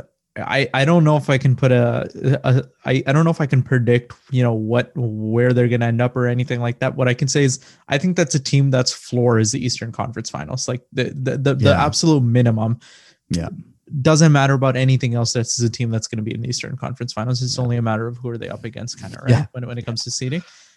I just I'm so worried about the defense, right? I'm so Oh, worried about the defense when it comes to like they lost twice in a row to the Cavs, like Collin Sexton, like Let's drop in 40. yeah, like this is a team. This is a team that's that's game plan is score 150 points a game because if we don't, they're gonna score 140 and they're gonna like because that, that's the only way we win, right? By, by just machine gunning more points out of it. And it's like, I don't know if that's reliable. I don't know if they're still gonna be able to it goes against everything numbers, right? that's fundamental basketball. Like you need boards and you need defense, yeah. especially in the playoffs if you're going to be winning, especially as a championship team. You need to get boards, you need to have defense. Uh, Lakers, you got AD who's got yeah. both, and you know just surrounding role players who can grab you boards that can get you, you know, who can guard key players. The Nets, who do they got? When you're looking at, you know, Harden, I believe is an underrated defender, but he ain't no, you know, Tony Allen. Mm-hmm. Uh, Kyrie Irving is Kyrie Irving. KD's got length, but dude, that defense is troubling. I feel like they've got to get rid of Joe Harris. He's like the like the, the piece that they're going to be dangling in front of a bunch of different franchises because they don't need that spacing right now. They need to get some key players to defend. They need to get some size and make like let DJ's corpse rot in the graveyard because he is not going to be able to sustain that like playing in the playoffs. He's, his body's just not capable of doing that. They need to get rid of certain players and make that starting five more with more boards, with more defense. Like, like, Dude, like think about the it. defense is really concerning. KD is the only plus defender they have in the starting yeah. lineup. Like he's well, ex- exactly plus defender. And do you That's want not KD exerting work. himself on That's on defense? Not like gonna work. Do, do no you want him exerting way. himself on defense and stuff like that? Like it's. I will say there were times where they surprised me. You know, there were times I uh, against the Clippers, against the Bucks, like teams that I guess they respect in a, in a way. Mhm. Uh, You know, they they turn it on. Uh, they turn it up a notch. But that's not championship defense. That is not going to help you win games in a playoff setting. So while they can turn it on, they are not defenders. Again, as you said, the only plus defender is KD. It's, it's he is weird. not going to be the It's- you know It's like a scientific experiment, right? It's like Yeah. what's what what can win an, an immovable object or like an unstoppable force. yeah and it's like Yeah. you could you could talk yourself into cycles because on the one hand you say defense is going to be important because you know you're not going to get the offense that you always want in the playoffs right and and we've seen that even with James Harden right you know the whistles blow silent even though he is getting fouled and things like that you don't always get the offense that you want which is why you need to be able to get stops on the defensive end now, on the other hand, you have freaking Kevin Durant on the team who will always get the offense that he wants, right? So it's like Kyrie Irving has shown player. to do that as well, right? And stuff like that. So it's like, on the other hand, it's like, who cares about getting stops because the players that we have will always get ours no matter what, right? Like you can't stop Kevin Durant. That's just who he is, right? One of the greatest offensive players in NBA history. So it's like, what, what, you know, which one is the fallacy? Which like principle ends up winning out, right? When it comes to playoff basketball. So it's going to be interesting to watch. Like, I think we as fans are going to overreact to anything that happens in the first round with this team. Yeah. Like, whether it's like they drop one game, like, oh, there we go. There we knew go. it. We knew it. remember the Lakers Done. last year. Remember the Lakers. and uh, uh, or or you know they they they 4 the first their first round or whatever like whoever it is like Miami Indiana whatever it ends up being they 4 them and we're like all right championship team let's go so we're going to overreact to anything it's it's just going to be interesting I think I think what would really interest me as like a, a fan of the sport and, and drama is is like how is that locker room going to hold together right like in in in in during controversy during like um they they lose like a couple playoff games in a row like how does that locker room look like if right? this was me, I'm trading Kyrie Irving. Oh, if this was me, I'm not even taking that risk. yeah KD and Harden is enough firepower. You don't need another tank or more artillery. What you need is people to hold the fort with defense, get you some solid role players who can get you boards and, and help you defend. You've got Harden and K. Dude, come on. You've got Harden and KD. That's enough. Kyrie Irving is not even necessary. who, do- who do you trade him for Russell Westbrook oh Just- my just gosh. to bring it all back oh together Oh my! Oh, imagine that! Yeah. imagine that! And then they go down three. Oh man, they go up three one. Who knows? I- but I, I saw a thing quick aside i saw a thing where it's like you know the the okc big three every combination has occurred you've had harden and russ you've had russ and kd you've had harden and kd it's like it every Yeah. combination ha- has occurred it's like they just need to all Oh, come back together now when they're when they're old and gray, play some pickup. That's the only time I want to see them together at this point. But um, that's what I would do because I'm not taking that risk with Kyrie. I don't care what conspiracy theory there is. He is a very odd person. His whole thing was, "Hey, I'm going to retire by the time I'm like 30 something. I want to get out of this league." He doesn't he recognizes and maybe this is a good thing, but not if you're, you know, really focused on the sport. He sees things that are bigger than basketball and really focuses in on stuff like that, right? But when you're trying to win a championship, miss me with that. Focus only on the sport. Don't focus on anything else. All right. Like, eh, so Kyrie's Irving mindset is there. He doesn't, he cares, but he doesn't care. I don't know how else to describe it. And he, and with him, there's a lot of potential for things to go south. Mhm. Harden has shown to be a diva. KD is hella sensitive. That locker room can go down in flames. And I believe the person who would instigate all of that would be Kyrie. You know, that's that's it's interesting. I think I think the fact that like the general media and general fans tend to be really against Kyrie Irving has made me more and more over these last couple of years a Kyrie Irving like stan. Like I'm a You're pretty so weird. I'm a pretty serious, like I'm a staunch, like pro Kyrie guy. Like I think part of that was I I hated it when he left LeBron. I hated it. Like I to watch my king struggle like that, like that was rough. And then um for him to go blow things up in Boston and walk away, like he earned a special place in my heart for that, right? To to to ruin that team. And now look at them; they're irrelevant. Brad Stevens is on the hot seat. Shout out to Isam. Um, but I don't know. I, I I find him incredibly interesting. I feel like Kyrie Irving and I would would get along great. We would have amazing conversations. And Are I you kidding me? We'd both water fast for like 14 days and we talk about our experiences. and, and a part of it's also like I feel like people are just like uh, they they're so quick to judge Kyrie and they're so quick. Like yeah, he's Dude, as we should. As we should. he says some weird stuff, but it's like I don't The know. The man was burning sage. That's like part of his like he's he's uh he's uh he's native american like it's part of his heritage right so it's like you know you got to burn sage you got to burn sage You got to quick side note have you seen the beef that that's that's that happened like today or something you know b dot No. you know the guy who mimics Yeah, yeah, yeah, yeah, yeah, yeah. you know, you know max is nice he's another guy that does that Oh, I'm not too. I know beat on Ada, but not Yeah. not Max is nice. My, I hate that Max. He's so annoying. He does that one LeBron impression where he's like blowing on his hands. Oh, okay. Yeah. Anyways, um, uh, he he he posted like a video or something like uh the two of them together, like you know uh what KD and Kyrie be like pre-game, and like KD's like warming up, doing his like warm up routine, and Max is nice in the background, like burning, like pretending to burn sage. He's burning like paper or something, and then like stomping it out and stuff like that. Kyrie comments on the video saying like, you know, Oh. this, this was funny, but tell your counterpart or whatever that he's disrespecting my uh, uh, Af- uh, na- natural, uh, sorry, Native American roots and stuff like that. And that's disrespectful to my culture and stuff like that. And uh, that guy's response to that was, "Yo, fight me in a boxing match, hundred k." Oh my god. Putting up like like straight like Jake that's- Paul or whatever. that's comedy. and an it's just like, and he's like, he's like, he's trying to do that, and it's just like, bro, like really, like, what are you doing? what a bad look. someone someone says like yo you're disrespecting me and my heritage and my culture and your first response is bro boxing match let's go he's just trying to get clout and like make money and that's stuff like what that. that's what this whole generation has Yeah. become now. Like. eh, it's so ridiculous. Like I can Yeah. go on about how YouTube is the state of YouTube, but it's so Mhm. stupid how what these people are doing for clout. yeah It's so silly. But you know, just Honestly, trying to stay on topic a Yeah. bit about about you know ab- about the nets. I i didn't know that. I've got to Yeah. look into that by the way but that's so silly. Come on. Yeah. grow up. You know fight me in a boxing match. Grow up. Now would i say that? Yeah but i mean you know you all have to think like me. Yo if Kyrie Irving messages on my Instagram post, I'm like, yo, fight me. Let's water Why fast and then fight.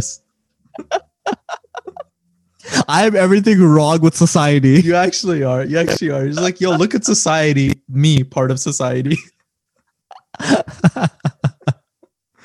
oh man but um i don't know I, I i think overall i think i'm gonna cut him some more slack um more so than i would like other players But Like, out of everyone, you've got to believe that if if anything's gonna start, it's gonna be from Kyrie, man. I don't see anybody else instigating from that team.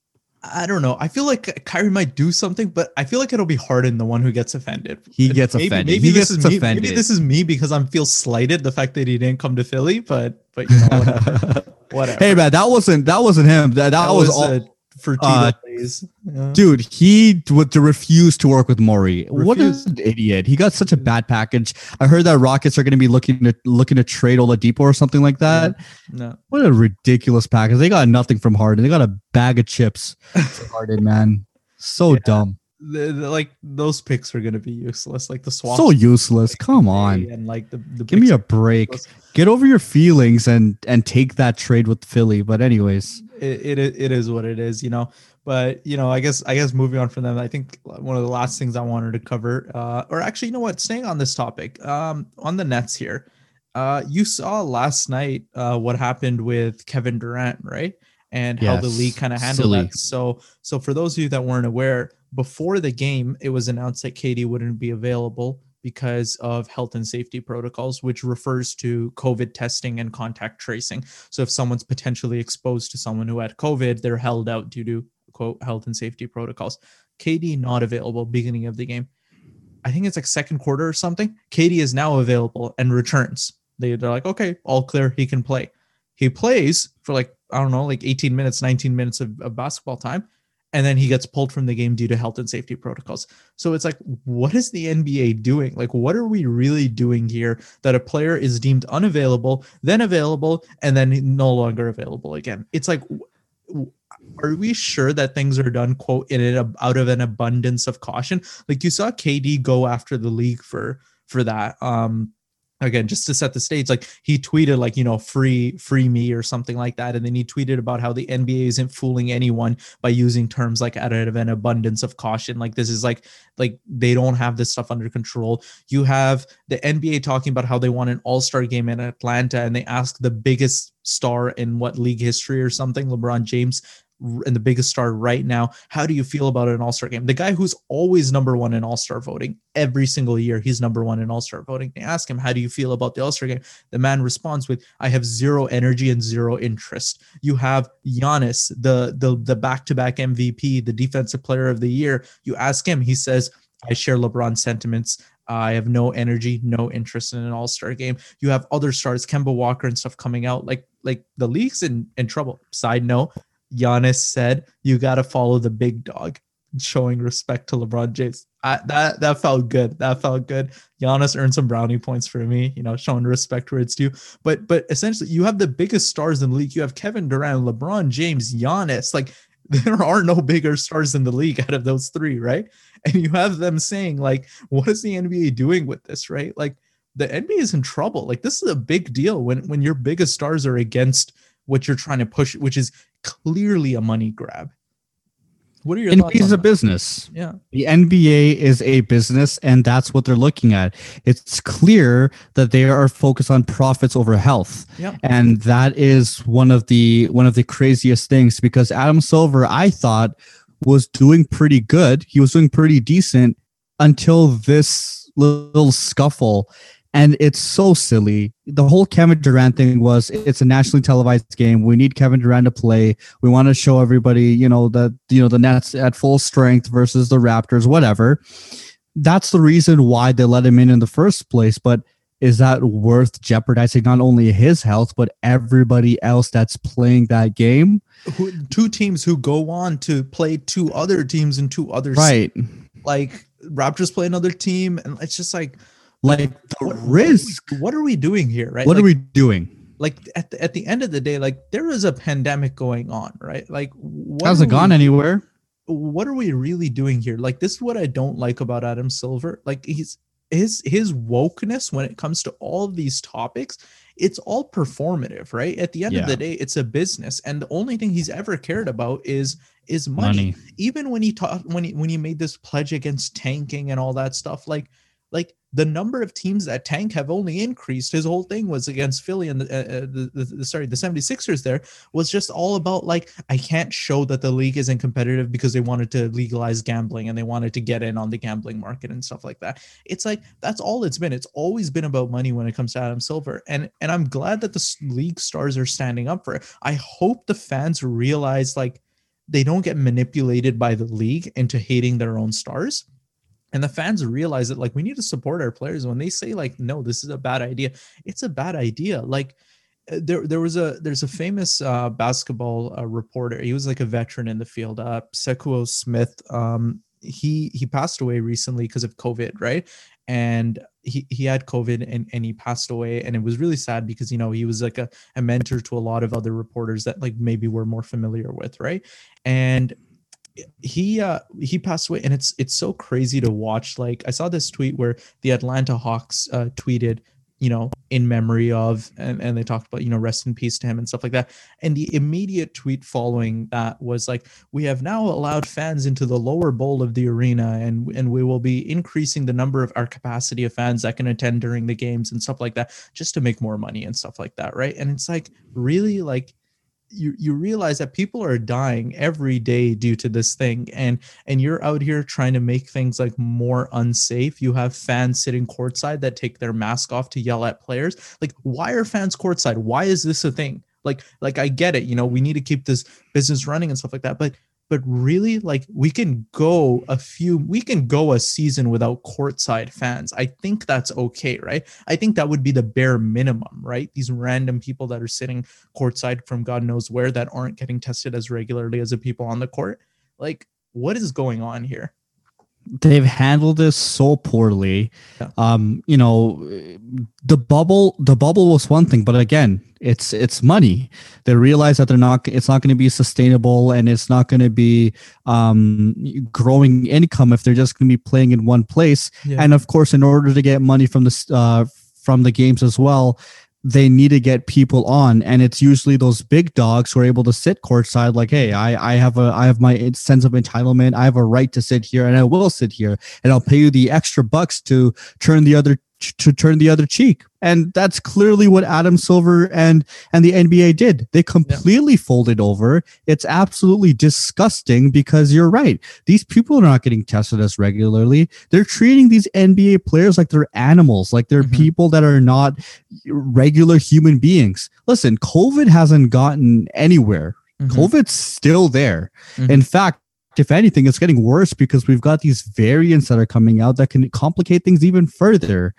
Like, come on, look at Karl-Anthony Towns' story and tell me you're going to be taking these steps. Are you kidding me? Mm-hmm. If I was KAT, I would refuse to even play in the NBA at all. Mm-hmm. Like, you clearly took nothing away from my story. And this is a complete slap in the face to anybody who was affected not you know not not only as severely as KAT, but even russ even harden people who had corona uh, they're just like, why am I taking this risk to play the stadium when I've got these random people, like you said, taking their masks off to say something, to yell at me, to heckle, to do whatever?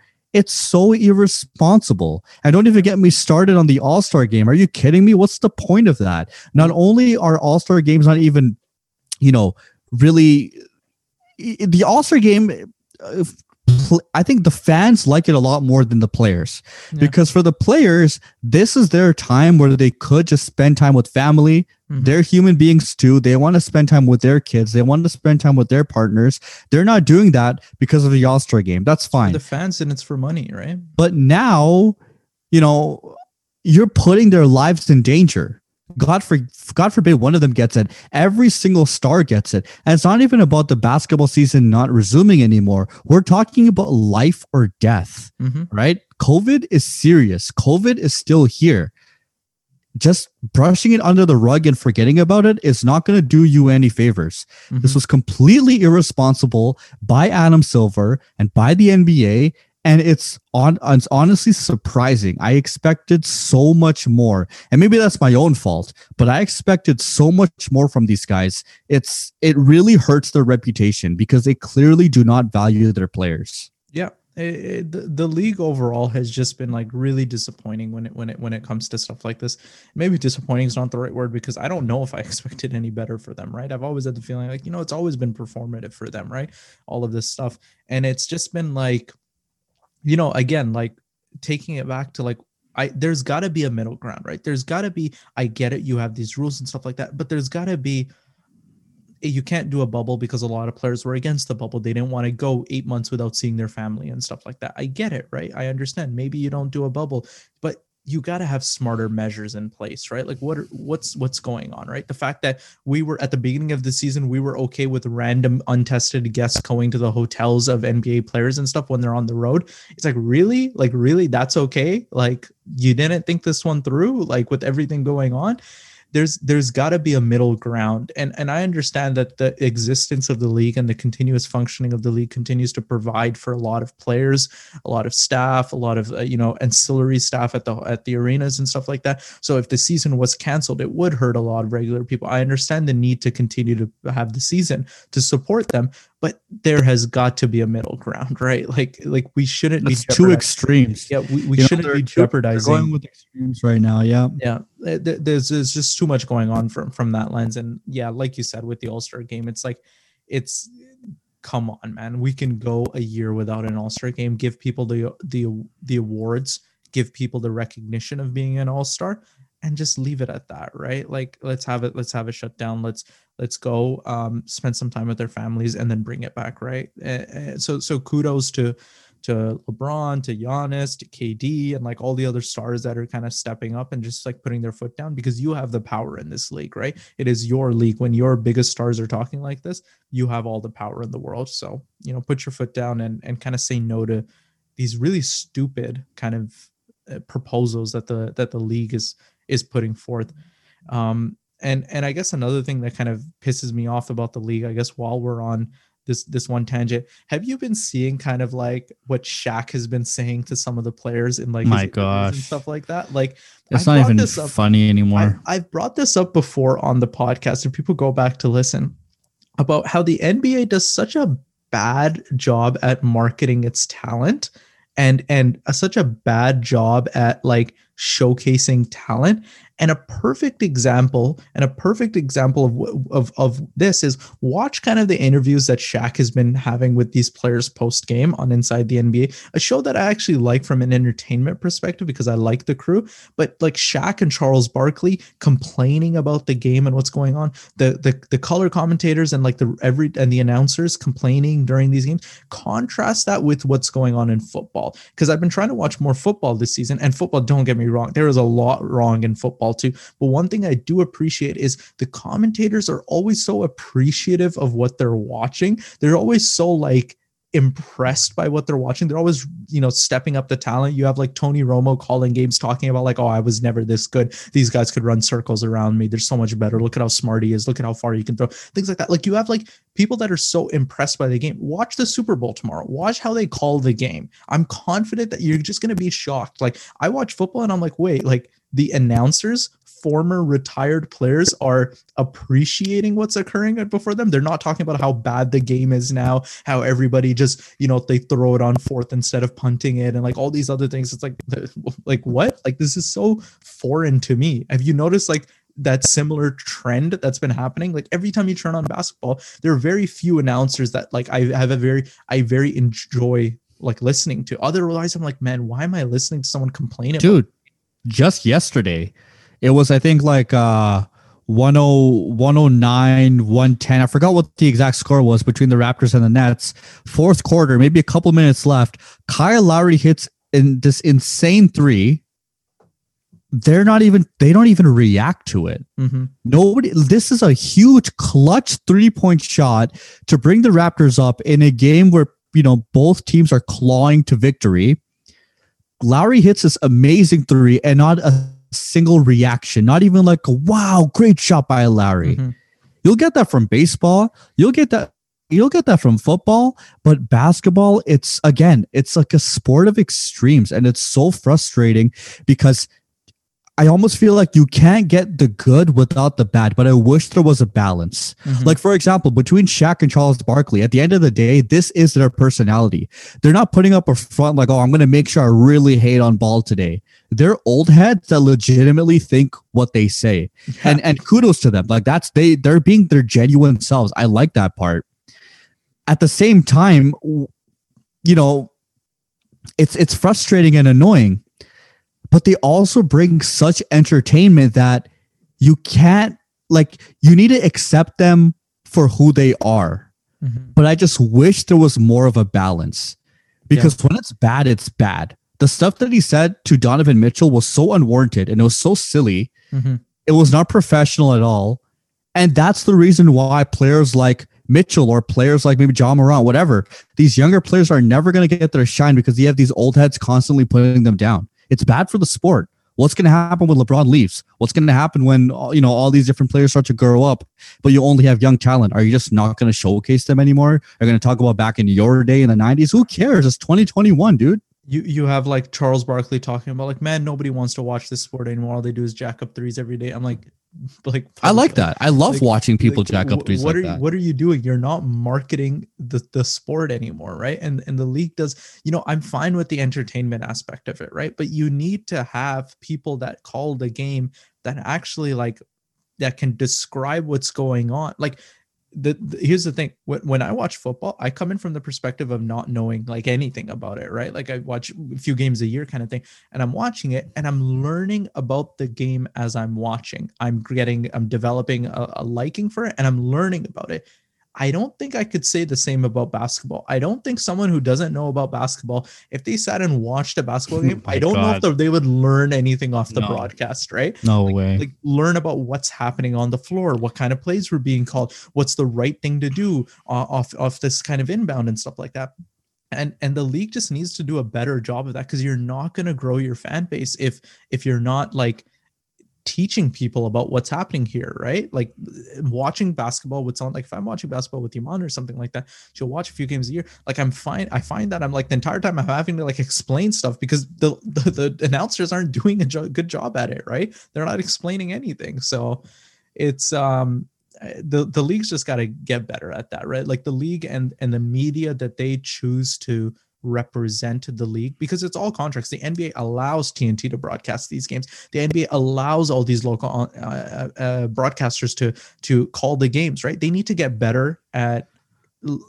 at who is the face of this of this uh, who is the voice and who is the face of this sport when they broadcast it like I'm fine with Shaq and Charles Barkley being themselves because again, as I said before, you can't take the good without accepting the bad. But Mhm. what you can control is when you're putting the camera on them and when you're giving them the microphone. yeah Because that, as, as we as we had mentioned, this can severely affect how the sport is looked at. You're absolutely right. I didn't learn a single thing watching basketball Mhm. watching those games with the commentators. I learned more looking at things like maybe like detail by Kobe or watching YouTube videos, b-ball breakdown, whatever. I learned more about the sport through videos like that.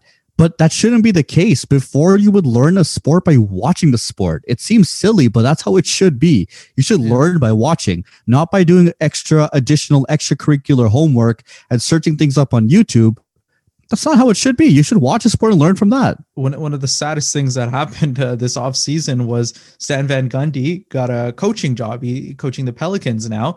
And as a result of that, he's no longer calling games. He was one of my favorite announcers for, for calling games, right? Like he would explain because he was a coach he had literally just been coaching like the last season or whatever like he would explain things. He's like he's like it's a timeout. He's like this is what the co- team wants to do at a time like this. Going through a coach's mind this is what's going on. The players are going to want to do this. They're going to and i'm like learning so much watching him right? And and some of the more recent former players are also good at this like richard jefferson listening to him on on on the brooklyn yes uh, broadcast and stuff like that. Sometimes it's like you you learn things about what's going on in the league and and some of those but then but then like for every one of those you have like 10 like I don't know, like Charles Barkley esque type players that are just like constantly repeating like these tropes over and over again and stuff like that. It's like I'm not learning anything listening to this, right? Mhm. What's the point? Just listen to it on mute, right? And listen to some music or something instead. Yeah, the thing about the sport of basketball is it has all these negative things associated with it. But Mhm. ask me if I'm going to stop watching. Not a single chance.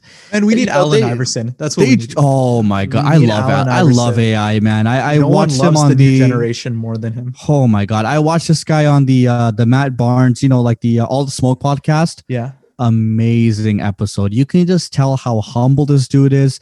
And you know, you can even tell that he wasn't humble before, but through hard lessons, he learned to be humble. Yeah. You can even tell that in his voice Yeah. and in the way that he speaks. He's such a wise person. Yeah. Um, that would be that would be so sick, man. That'd be a dream AI, come man. true. Love it. But man, with all of these things that's going on with the NBA right now, it, they just drew you in. It's so difficult to stop watching.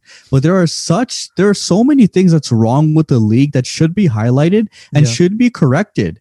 Um, and action needs to take place to correct these things. Especially, you know, talk about the commentators. Fine, whatever. They don't do that. Okay, I'll live with it. But I am absolutely not going to stand by for this COVID stuff. yeah. That's ridiculous. Yeah. Uh, the All Star game should absolutely not take place this year Mhm. courtside Karens should not be yelling at LeBron James. Mhm. Uh, you- no one should be courtside. First of all, there are certain things that should take place, and I kind of wish that Chris Paul and the NBPA or whatever, like they should take a higher, you know, like they should speak out more regarding this Yeah. because this is insane. If we can see it, they're the ones living it. Mhm. You know, like they should all be enraged just as we are because it's Yeah. unacceptable. Yeah. And I, and I think we're probably going to get some of that in the, in the coming days and weeks. Um, I, I think everything's kind of reaching a breaking point when, when it comes to stuff like this. I think the NBPA is going to put out a, a statement probably, and and we're going to start seeing stuff. And again, we're going to start seeing who gets their information from the players and who gets their information from the leagues when it comes to these reporters. You're going to have some reporters staunchly defending the league and others that are you know defending the players. So it'll be interesting to see how how things go. But you know, a, lot a lot wrong with the sport, but you know, I mean, we're hooked. We ain't going anywhere. So, We're we're we're stuck with it, so we'll we'll, we'll keep at it. You know, Ben, I think this was uh I think this was a great episode, right? I we had a bit of a hiatus Definitely. and and coming back to something like this, i I feel like I'm getting into my mid season form, which I'm excited about. And there's still a lot more to discuss. I mean, Yeah. like we kind of did a uh, a general roundup of some of the teams that we are interested in. We didn't even Yeah. touch the West, so expect that in a future episode. There's still a lot to talk about with the Suns, the Yeah. Clippers, the Lakers, Dallas. How is Luka doing? We didn't, based off what we had planned out and what we had actually talked about. There's still a lot more to Oh, yeah. discuss. Oh so yeah, follow us on uh, Instagram at the Session Ball. Um, watch us on YouTube. I think it's a lot more personal when you can actually see us on video. So you'll find us, um, the Session, a basketball podcast on YouTube. All of our episodes are uploaded in full.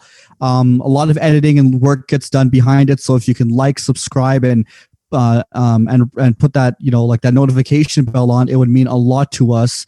Um, and more than that, just interact with us. We're always here to talk. We're always here to discuss ball. We love doing it, um, Yep. even if it's not ball related. We just love interaction. So be sure to do that as well. 100%. You know, come check us out on Instagram at, at the Session Ball. Again, that's the Session Ball. Uh, you know, give us a follow. You'll get a heads up when a new episode's up, and you know, we'll put out a poll at some point. I think for probably you know a, a mailbag pod, maybe the next episode or the one after that. So we'll start compiling some questions. I think that'll be nice. You know, get a chance to for us to answer one of your questions. It could be general or you know bas- uh, basketball related. And other than that, you know, like Ben said, keep those interactions up and, you know, keep letting us know your thoughts about the episode, whether it's uh, rating on the listening platform you're listening to, you know, Apple Podcasts, feel free to leave a review. That really does help us out. Or if it's on Instagram in our comment section or YouTube comment section, again, we just appreciate hearing from you. So if you made it this far into the video, I think, you know, probably worth a, a like, subscribe, and uh, comment, like Ben said. And, uh, you know, I think that's it for me. So, from everyone here at the session, uh, as I get the music queued up, From everyone here at the session, thank you so much for continuing. It's 2021 and we're still here. We got started in 2019, but we're still doing big things. oh, yeah. So, Omar, let's continue. We got this. We love it. And we'll see you at the next episode. peace.